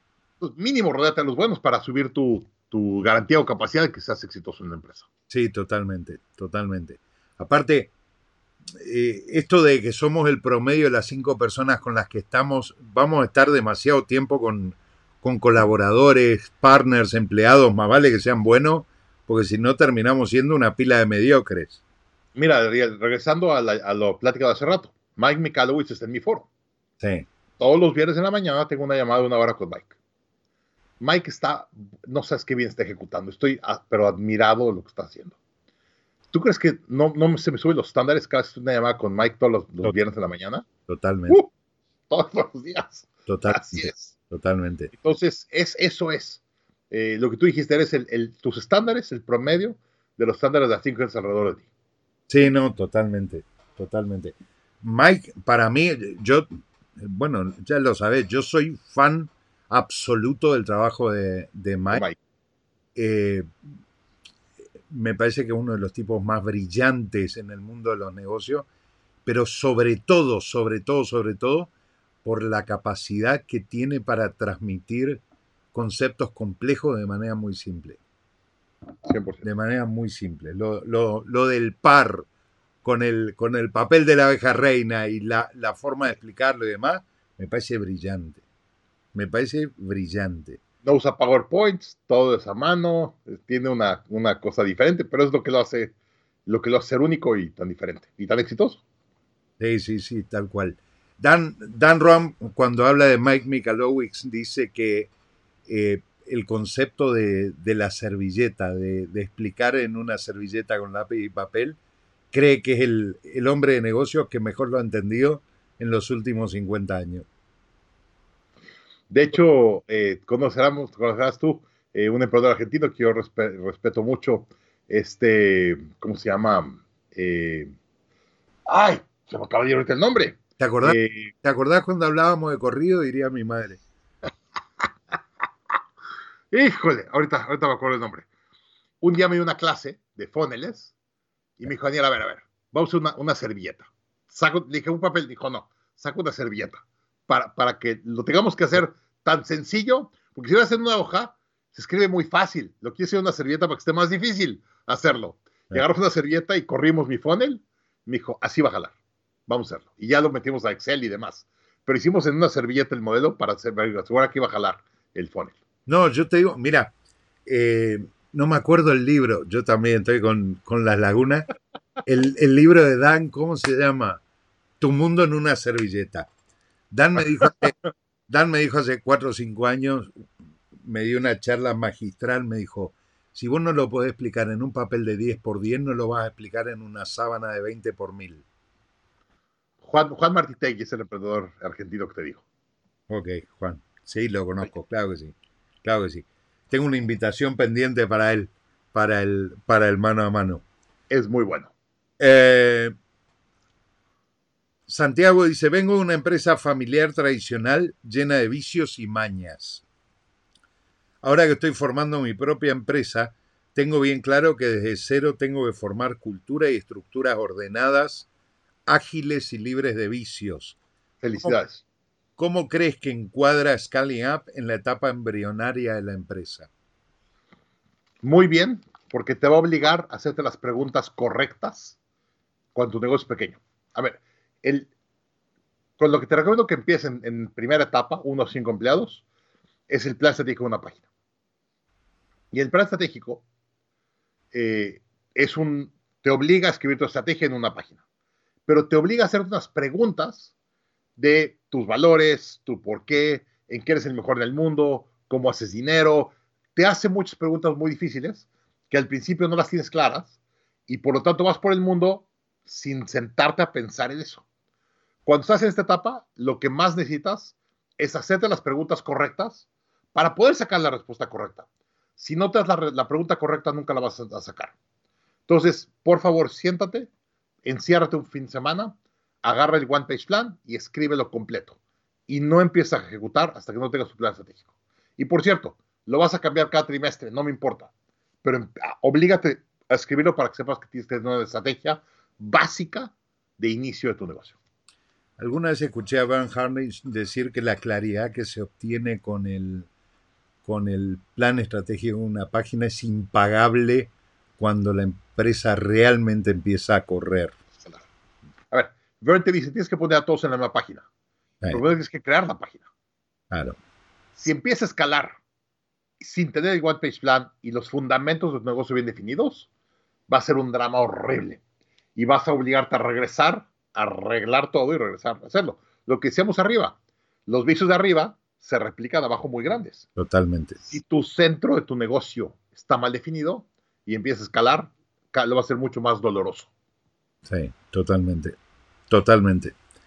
En los programas de Scaling Up se recomiendan soluciones analíticas y machine learning para obtener los insights o qué herramientas utilizan. No, a ver, es que regresamos al, al, core. A ver, si te vas a, al ejemplo este de, de, Simon Sinek de Start with the Why, tú estás hablando del how. Yo estoy diciendo, no, ven a arreglar el, el, el why, el centro. Scaling va a arreglar el centro de tu negocio. El que hagas machine learning y demás, eso es, eso es aleatorio. Déjame te explico. A ver, déjame, me voy un poquito a un, a un ejemplo. Un día llega un emprendedor conmigo y me dice, Daniel, ya vi tus videos, soy un emprendedor muy exitoso, tengo tiendas de zapatos de mujeres y tengo 20 tiendas de zapatos de mujer. Quiero crecer mi negocio 10X con toda la tecnología y no sé qué. Quiero abrir 200 tiendas de zapatos de mujer. Dije, gracias por la invitación, pero no te puedo dar. Dijo, ¿por qué? Dije, porque estás enfocado en abrir tiendas. el proceso de cómo van a comprar las mujeres zapatos y demás va a cambiar radicalmente. Pero tú, como has sido exitoso con tu modelo en los últimos 20 años, crees que vas a tener que llevar este modelo del futuro y va a ser un desastre. Entonces hicimos una junta de estrategia de qué va a cambiar en el futuro y qué no va a cambiar en el futuro. Y vimos que en el futuro, cómo vamos a ordenar zapatos, diseñar zapatos, todo va a cambiar. Lo que no va a cambiar es las mujeres van a querer seguir comprando 40 pares de zapatos o 50 en su vida, ¿no? Entonces cambiamos el objetivo de la empresa, ayudar a un millón de mujeres a que a un millón de mujeres se compren zapatos que las mantengan elegantes y con confianza en el mundo, alguna cosa así. Y ahora su objetivo es vender zapatos, no abrir tiendas. No tienes una idea qué complejo fue el cambio de mentalidad de la empresa. De cambiar de abrir tiendas a vender zapatos. Porque ahora cuando quieres vender zapatos, ahora les, rompes el estructura y dices, oye, espérame. Si mi objetivo es vender zapatos, ah, ¿por qué no los vendo en alianzas? ¿O por qué no voy y vendo a, través de Liverpool? ¿O por qué no vendo en línea? ¿O por qué no? Y le revoluciona el mundo. Pero antes era mm. tienda de zapatos. Y era negociar con centros comerciales y va a abrir tiendas. no Hollywood. Tal cual. Entonces, eh, Peter Diamandis, el, el fundador de Singularity, te dice, Daniel, me han pagado mucho dinero para hacerme una pregunta. ¿Qué va a cambiar en el futuro? Pero nunca me han pagado un dólar para hacer una pregunta que es más importante. ¿Qué es lo que no va a cambiar en el mundo? En Scaling Up te enseñamos lo que no cambia a las empresas. Y ya cuando tengas el core, luego ves inteligencia artificial o qué es lo demás que va arriba de. Pero si tu core está mal y tiene hoyos como queso gruyere, no puedes crear tu negocio. Hay una cosa, hay una cosa que es clara, si tenés una empresa de mierda y tratás de escalarla, vas a tener más mierda. Uh. y hay gente, y hay gente que no termina de entenderlo. No termina de entenderlo. Están tan emocionados de la escalabilidad o de llevarlo al siguiente nivel que gastan una cantidad de dinero y drama. Si ves el logotipo de mi empresa, dice escalar impacto y reducir el drama. Sí. Escalar es fácil. Oye, Ariel, tú me dices, yo tengo un funnel el funnel no funciona, pero lo quiero escalar. Oye, pues te doy un millón de dólares, escálalo. Pero ¿qué vamos a hacer con ese millón de dólares? Nada, tirarlo. ¿Se vale? Tirarlo. Entonces, ¿qué haces con un funnel? Primero el funnel lo perfeccionas con 10 dólares diarios hasta que funcione. Y ya que funciona, ahora sí meter un millón de dólares. A mí, me pasa, a mí me pasa mucho que cuando la gente viene, viene a mí y me pide este tipo de cosas, necesito un funnel, necesito esto, necesito aquello. Y le digo, hay que volver a las bases. Y me dice, ¿cuáles son las bases? Determinar quién es tu avatar, quién es tu cliente, cuál es tu mercado meta, dónde está tu negocio. Dice, no, eso ya lo hicimos. Digo, ok, ¿quién es tu cliente? No, eh, y, y, no terminan de tener claro quién es el cliente. Y a mí me pasa, a mí me pasa, nosotros invertimos horas y horas y horas en determinar quién es nuestro cliente para cada curso que hacemos, para cada producto que sacamos al mercado. ¿La gente tiene conciencia de eso cuando, cuando te llama o cuando vas a verlo? ¿Sabe que tiene que volver a lo más básico, a preguntarse los por qué antes de empezar a trabajar? 100%. 100%. Tienes que regresar a clarificar el centro y el core. Ya que el core está bien, puedes crear lo que quieras. Si tu core está mal, nada funciona. Verónica Trevisan dice, gracias por explicar qué empresas chicas, que en empresas chicas Scaling Up se puede aplicar por etapas. Eh, Mijaela, principales mentores que has seguido y aprendizajes que te han permitido llegar hasta donde estás hoy. La foto de la biblioteca ya me la pedí yo para mí, ¿eh? Lo digo. Los que quieran. A ver, no, en serio. Y de hecho, Ariel, aquí está Russell Bronson. Lo acaban, lo acaban de decir, lo acaban de mencionar en el, en el live. Eh, a ver, no me gustan mucho las cosas que hace Russell y cómo lo hace, pero es brillante para vender en Internet. Este Entonces, ¿Me lo dice o me lo cuentas? Es brillante. Pero a ver, scaling up. Hay mucho que aprender del, del pibe, ¿eh? Mucho que aprender, mucho que aprender. Lo, que ha hecho Russell Bronson es mm. brillante, es realmente brillante. Sin capital, nada. Eh, en serio, es, es, de las historias de los últimos cinco años que más he aprendido y más he admirado por lo que ha hecho. No me encanta todo lo que hace, ni algunas cosas como las ha hecho, pero mi respeto por el éxito que ha logrado. Totalmente, totalmente. Bernie Harnish, en escalamiento de negocios, gran, gran mentor en muchas cosas. Eh, Dan Sullivan, Strategic Coach, brillante. Yo le aprendo muchísimo a Dan Sullivan. Eh, brillante Dan Sullivan. Eh, Salim, Ismail y Peter Diamandis de Singularity. Uf, lo que les ha aprendido a sus señores de, de mentalidad, digamos, de expansión y tal, futuro brillante. Eh, ¿Quién más está aquí? Es que aquí están todos. Líderes Multipliers. Mejor libro de liderazgo eh, que, he leído. Eh, John Mullins. Cómo financiar el crecimiento de tu negocio con tus clientes, no con inversionistas. pues Mullins otra vez. Cómo contratar mejores empleados. Uh. Brad Smart y Jeff Smart. Brillante, brillante este, Team of Teams, el General McChrystal. Aquí está Profit First, Mike Michalowicz, Jack Daly en ventas. Este, ¿Qué quieres? Aquí están todos. Napoleón Rich, digo, Napoleón Hill, eh, Think Rich, espectacular. Mr. Fuller, buenísimo los, la de este señor. Bueno, aquí están todos los de Harvard que he leído. Y luego Dan Sullivan es todo esto. Todo esto es copy y funnels. Allá están todos mis libros que leí después de la pandemia, de geopolítica y demás. Este, George Friedman, ¿quién quieres? Es que me he leído promedio un libro por semana los últimos 20 años. Entonces, ¿qué quieres? Eh, en serio, a ver, y hay una cosa que aprendí hace muchos años. Eso lo aprendí en, MIT precisamente, gracias a Vern en, en Birding of Giants. Cuando tienes un problema, no dices qué tengo que hacer para resolverlo. Te preguntas quién. ¿Quién tiene el conocimiento que necesito para, para resolver Y luego lo busco, aprendo de él, leo su libro, su curso, lo, llamo, lo que sea, con tal de aprender lo que él ya aprendió y seguir esa metodología. Ya. Entonces, ¿qué hace su prueba? Ask who, not what.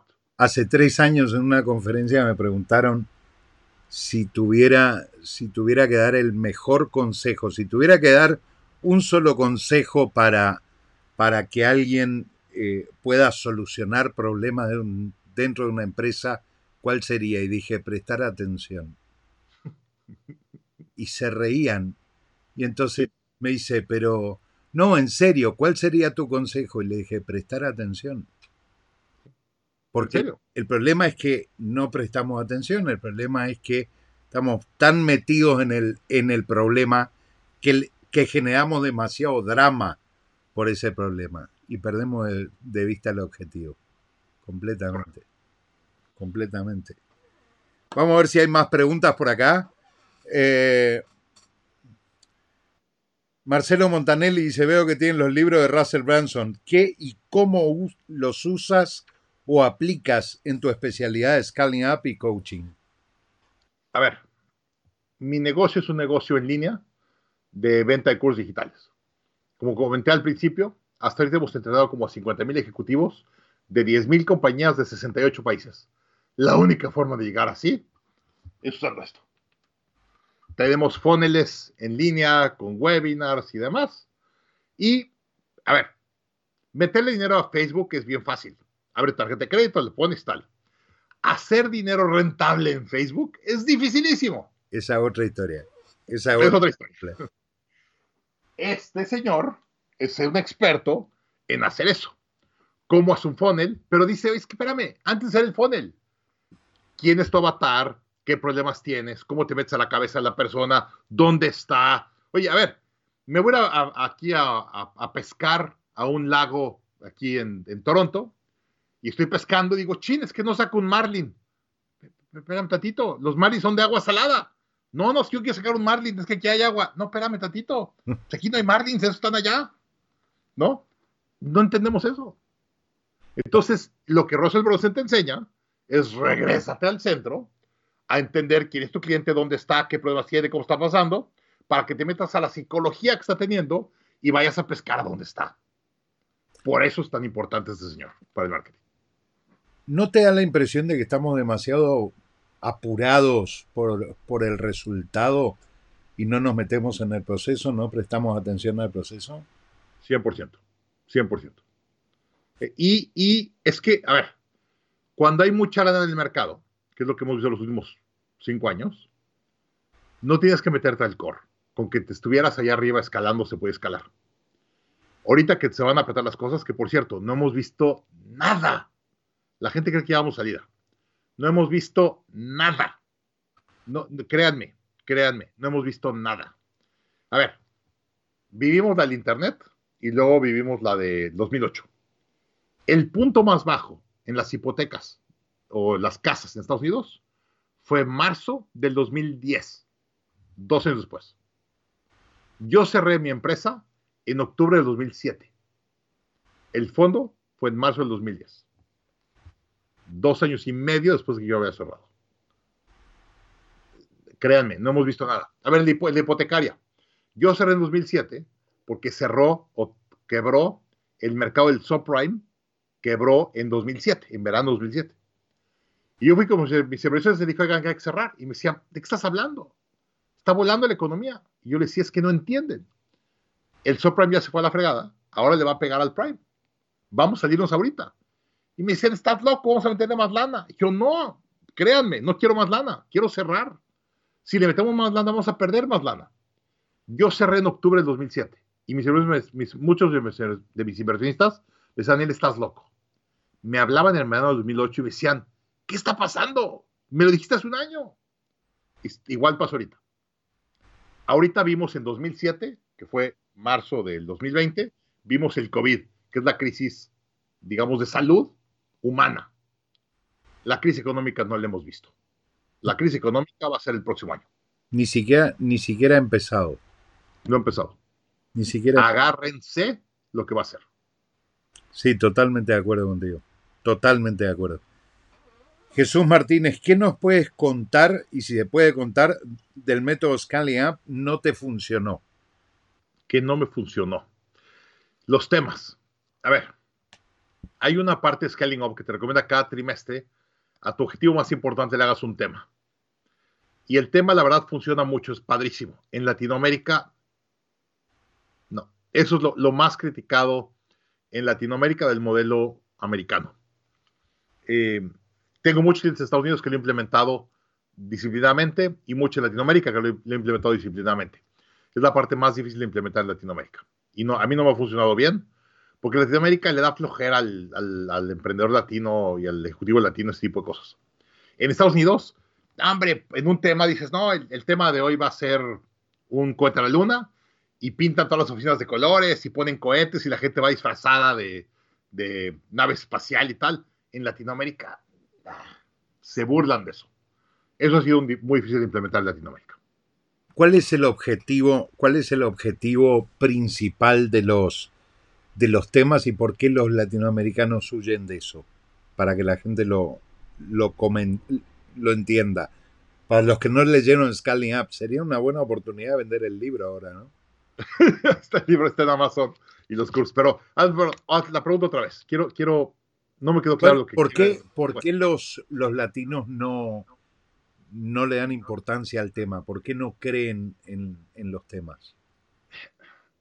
Se burlan o nos burlamos, latinos, que eso es para los borreguitos gringos que siguen y tal, ¿no? Nos sentimos muy cool en Latinoamérica y decir eso son rollos mentales y no, no lo no vemos de importancia y no, no lo apreciamos como es. La realidad es que si quieres alinear a toda la gente, tienes que poner un tema o alguna cosa mental fuera de dinero, fuera de números, para alinear a la gente en un mismo camino. Y el gringo lo ha entendido muy bien. Y el gringo, créeme, o sea, yo lo veo con empresarios que he implementado, o empresas que he implementado en Estados Unidos y en Canadá, y es parte de la cultura, es parte de la diversión. El, latino siente muy fresa, muy cool. No, hombre, yo soy muy bueno, es cosas para niños. y, no le ponemos la atención que le tenemos que poner. Nos sentimos más inteligentes. Y de hecho, déjame platicar una historia que se me hace muy inteligente, muy interesante. Patrick Lencioni, uno de mis autores favoritos, era el coach del CEO de Southwest Airlines. Y un día está coachando al director de Southwest. Y el director de Southwest dijo, oye, nada más que estas cuatro horas, necesito que me acompañes. Va a haber unas obras de teatro que van a ser mis empleados y tengo que ir a ver las obras de teatro. Y entonces Patrick Lencioni cobra como 100 mil dólares el día de coaching. Sí. Y el día que iba, el CEO le dice, oye, pero me tienes que acompañar cuatro horas a ver una obra de teatro que hacen mis empleados, porque pues tengo que ir. Y entonces estás Patrick Lencioni sentado, desesperado, que están, le están pagando 100 mil dólares el día, coachando al CEO de Southwest Airlines, y le dice, oye, ¿por qué crees que tus competidores, con todo lo que saben y todo lo que se ha escrito en Southwest, no son igual de exitosos que tú?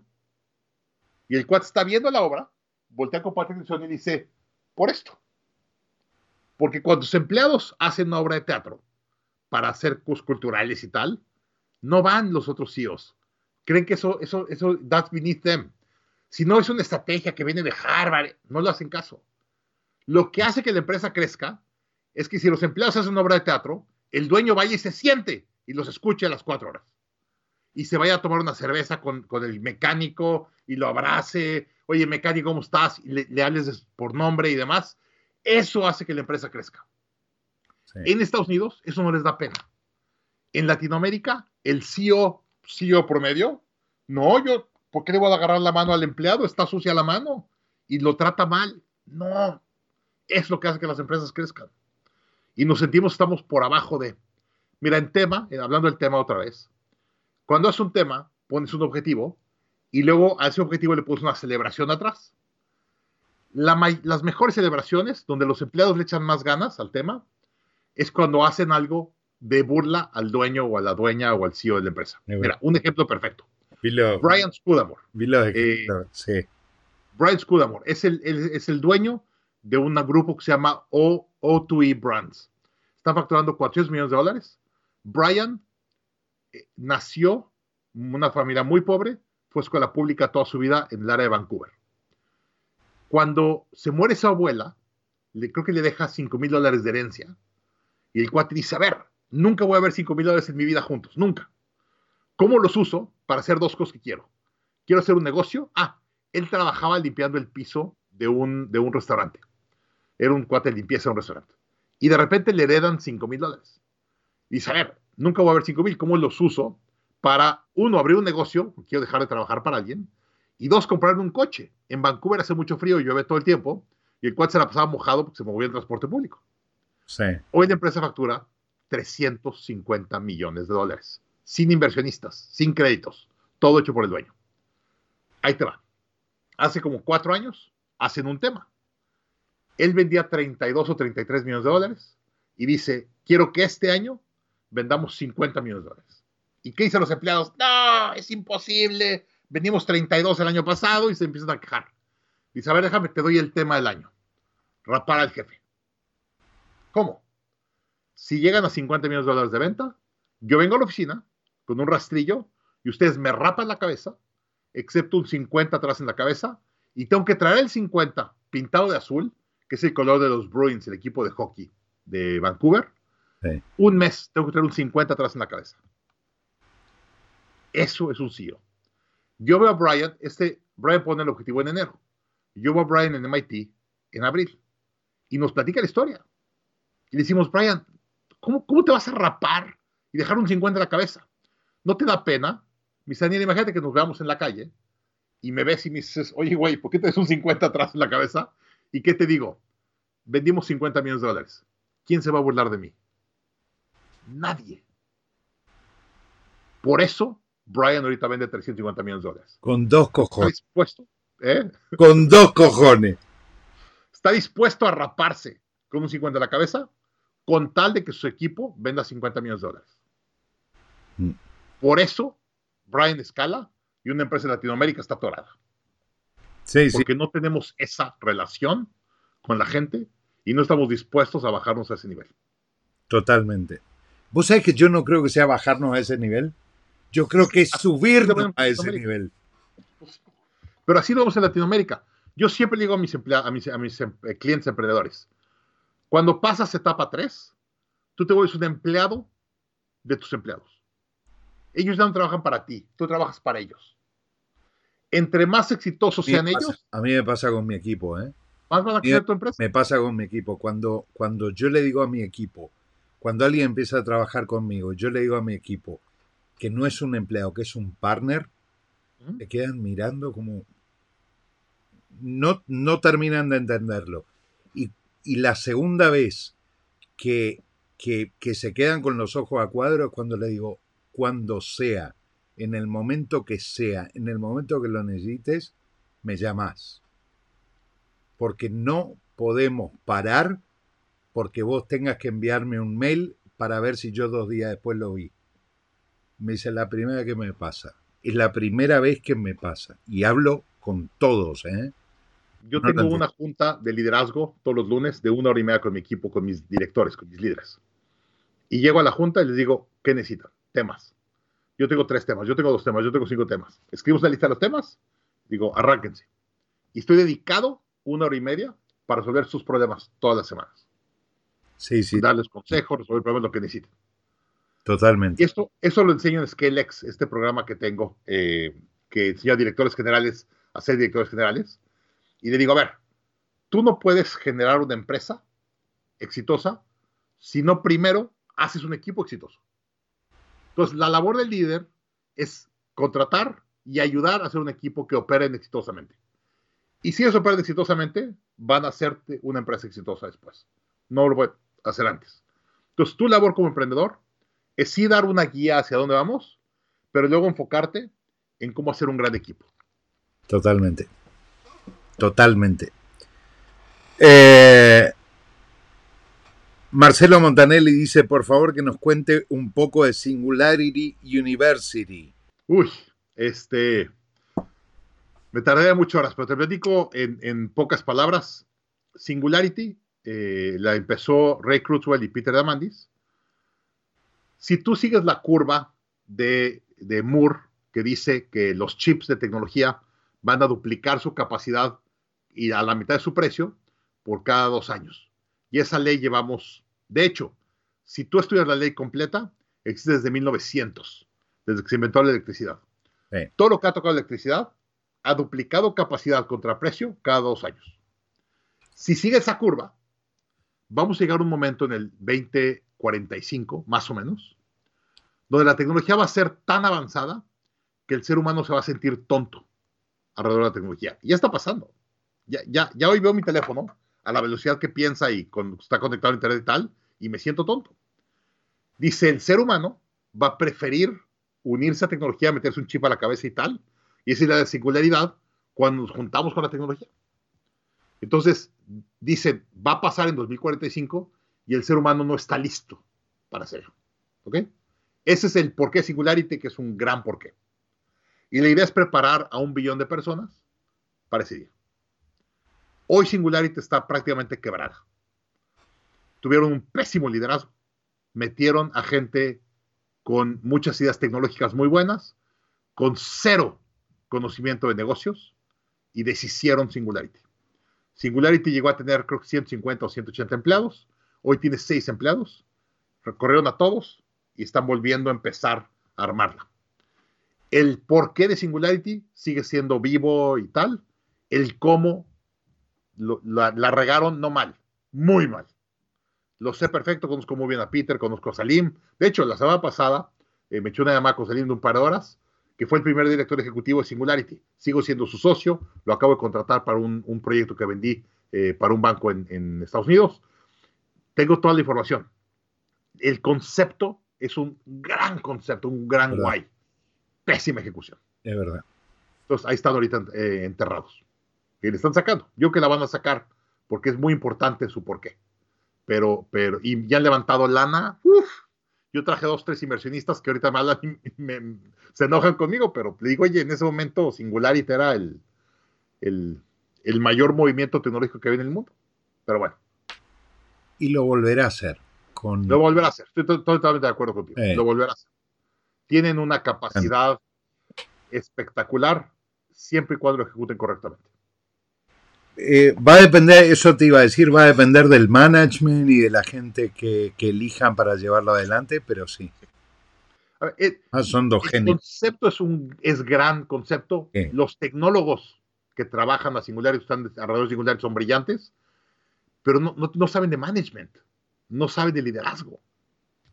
A ver, eh, esto me voy a meter, me voy a ganar un montón de enemigos en los próximos dos minutos, pero bueno. Eh, en el 2000, entre el 2000 y el 2005 hubo una moda en empresas tecnológicas que decía que para, para tener un buen puesto en una empresa de tecnología tenías que pasar por un MBA. ¿Te acuerdas de eso? Sí. Entonces, todos los ingenieros empezamos a asistir a escuela de negocios, todos, Sin, sin excepción. Algunos terminaban, otros no, pero todos eh, 10 años después, 2010, 2009, 2010, pasó de moda y volvimos a ser rata de laboratorio. Entonces es muy difícil, muy difícil que un ingeniero que piensa de manera lógica sea capaz de llevar un, un negocio adelante. Sobre todo porque tenemos cero, cero, cero asertividad, cero capacidad para conectar con la gente. Nosotros somos buenos con, con tuercas, con, con, con silicio, pero tenemos mucha falencia a la hora de, desarrollar el liderazgo. Entonces, mientras eso no pase, estamos jodidos. 100%. Estamos jodidos. Eh, lo que te dice Patrick Lencioni, tienes que tener una empresa inteligente, pero una empresa sana. Sí. De nada sirve brillante inteligente si no está sano. Igual la empresa tecnología y tal, pero tienes que tener liderazgo en la parte humana. Y ese es el balance que te va a dar una empresa exitosa. Un mensaje, y con esto te dejo ir, para la gente que está empezando un negocio, que está empezando una, una empresa y que tiene, tiene la visión de hacerlo bien y grande. Hazte las preguntas correctas desde el inicio. No trates de correr antes de caminar. Tienes que aprender la base y fundamentar tu negocio correctamente para que la saques después. Y, a ver, hago una analogía, un poquito de lo que estamos platicando hace rato de la crisis. Cuando hay mucha agua y mucho sol y tal, empiezan los bosques a crecer y hay unos árboles muy grandes, fuertes, que están creciendo muy fuerte, pero de repente crecen muchas hierbas. Y las hierbas, que no dan valor, le quitan el agua y los nutrientes a los árboles grandes. Y de repente viene un fuego y y se lleva todas las hierbas, uno que otro árbol grande, que no estaba bien fundamentado o estaba medio enfermo, pero se queda uno que otro árbol grande y ahora se quedan con mucho más agua, más nutrientes y más sol. Y salen mucho más fuertes. Lo mismo pasa con las crisis.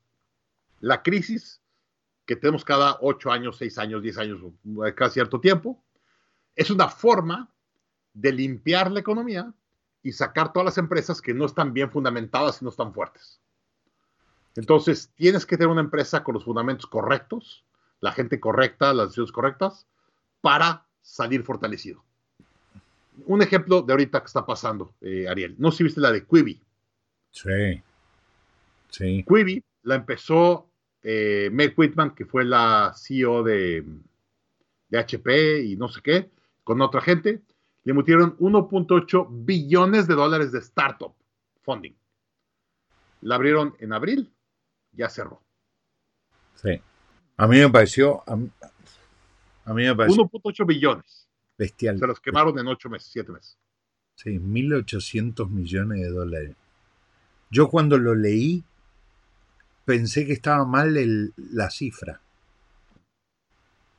No, de verdad, ¿eh? pensé que se habían equivocado, que había sido un misspelling, que, que, que había sido un, un, un, tema de tipeo. Cuando lo vi la segunda vez, dijo, no puede ser. Así es. No puede ser. Y fue real. Ya la cerraron. La semana pasada avisaron que cerraba. Sí, sí, sí. Lo, vi la semana pasada y me quedé como. Pero bueno, suele pasar. Suele pasar cuando había demasiado, demasiada estrella en esa mesa de, directivos. Demasiados generales y pocos. Como, como digo yo, mucho cacique y poco indio. Exactamente. Así es. Pero bueno, Hicimos dos cosas en, el live, lo acabamos de hacer, los chicos han pasado el enlace para el registro en el club de líderes de Grow Institute. Eh, de verdad, chicos, si quieren, si quieren crecer, si quieren avanzar, si quieren estar donde tienen que estar a la hora de, llevar adelante sus proyectos y empresas, tienen que rodearse de la gente correcta. Y el club de líderes es una buena opción. Y el segundo enlace es para el curso de Scaling Up, la, la charla con, con Daniel sobre Scaling Lab. Las dos cosas altamente recomendables. Dani, infinitísimas gracias por, por dedicarme parte de tu sábado, en serio. Sé Un gran placer. Sé que tenías el enano dando vueltas por ahí porque me avisaste. Es que mi mujer se fue de fin de semana con mi hija y me dejaron con mi hijo de nueve años. Aquí está corriendo desesperado que, Fiesta, fiesta de chico del fin de semana. Exactamente. Vamos a hacer cosas de, de boys y así mamá y hija. Pero bueno, este, te agradezco mucho. Siempre es un gran placer hablar con emprendedores que le entienden. Gracias. Eh, muchas gracias. un gran placer. Dani, de nuevo, infinitísimas gracias. A ustedes, chicos, gracias por estar, por acompañarnos, por aguantarnos una hora y media. La verdad es que con Daniel nos quedaríamos, nos quedaríamos un par de días hablando, pero, pero tenemos el enano que va a dinamitar la conexión a internet en cualquier momento. Así que nada, los veo el sábado que viene, Dani, de nuevo. Gracias, te doy un abrazo. Hasta luego. Gracias, querido. Si te ha gustado el contenido, no olvides suscribirte al canal y activar la campanita para recibir nuestras notificaciones. Y si quieres participar de nuestros lives diarios, no dejes de unirte a mi grupo de Facebook.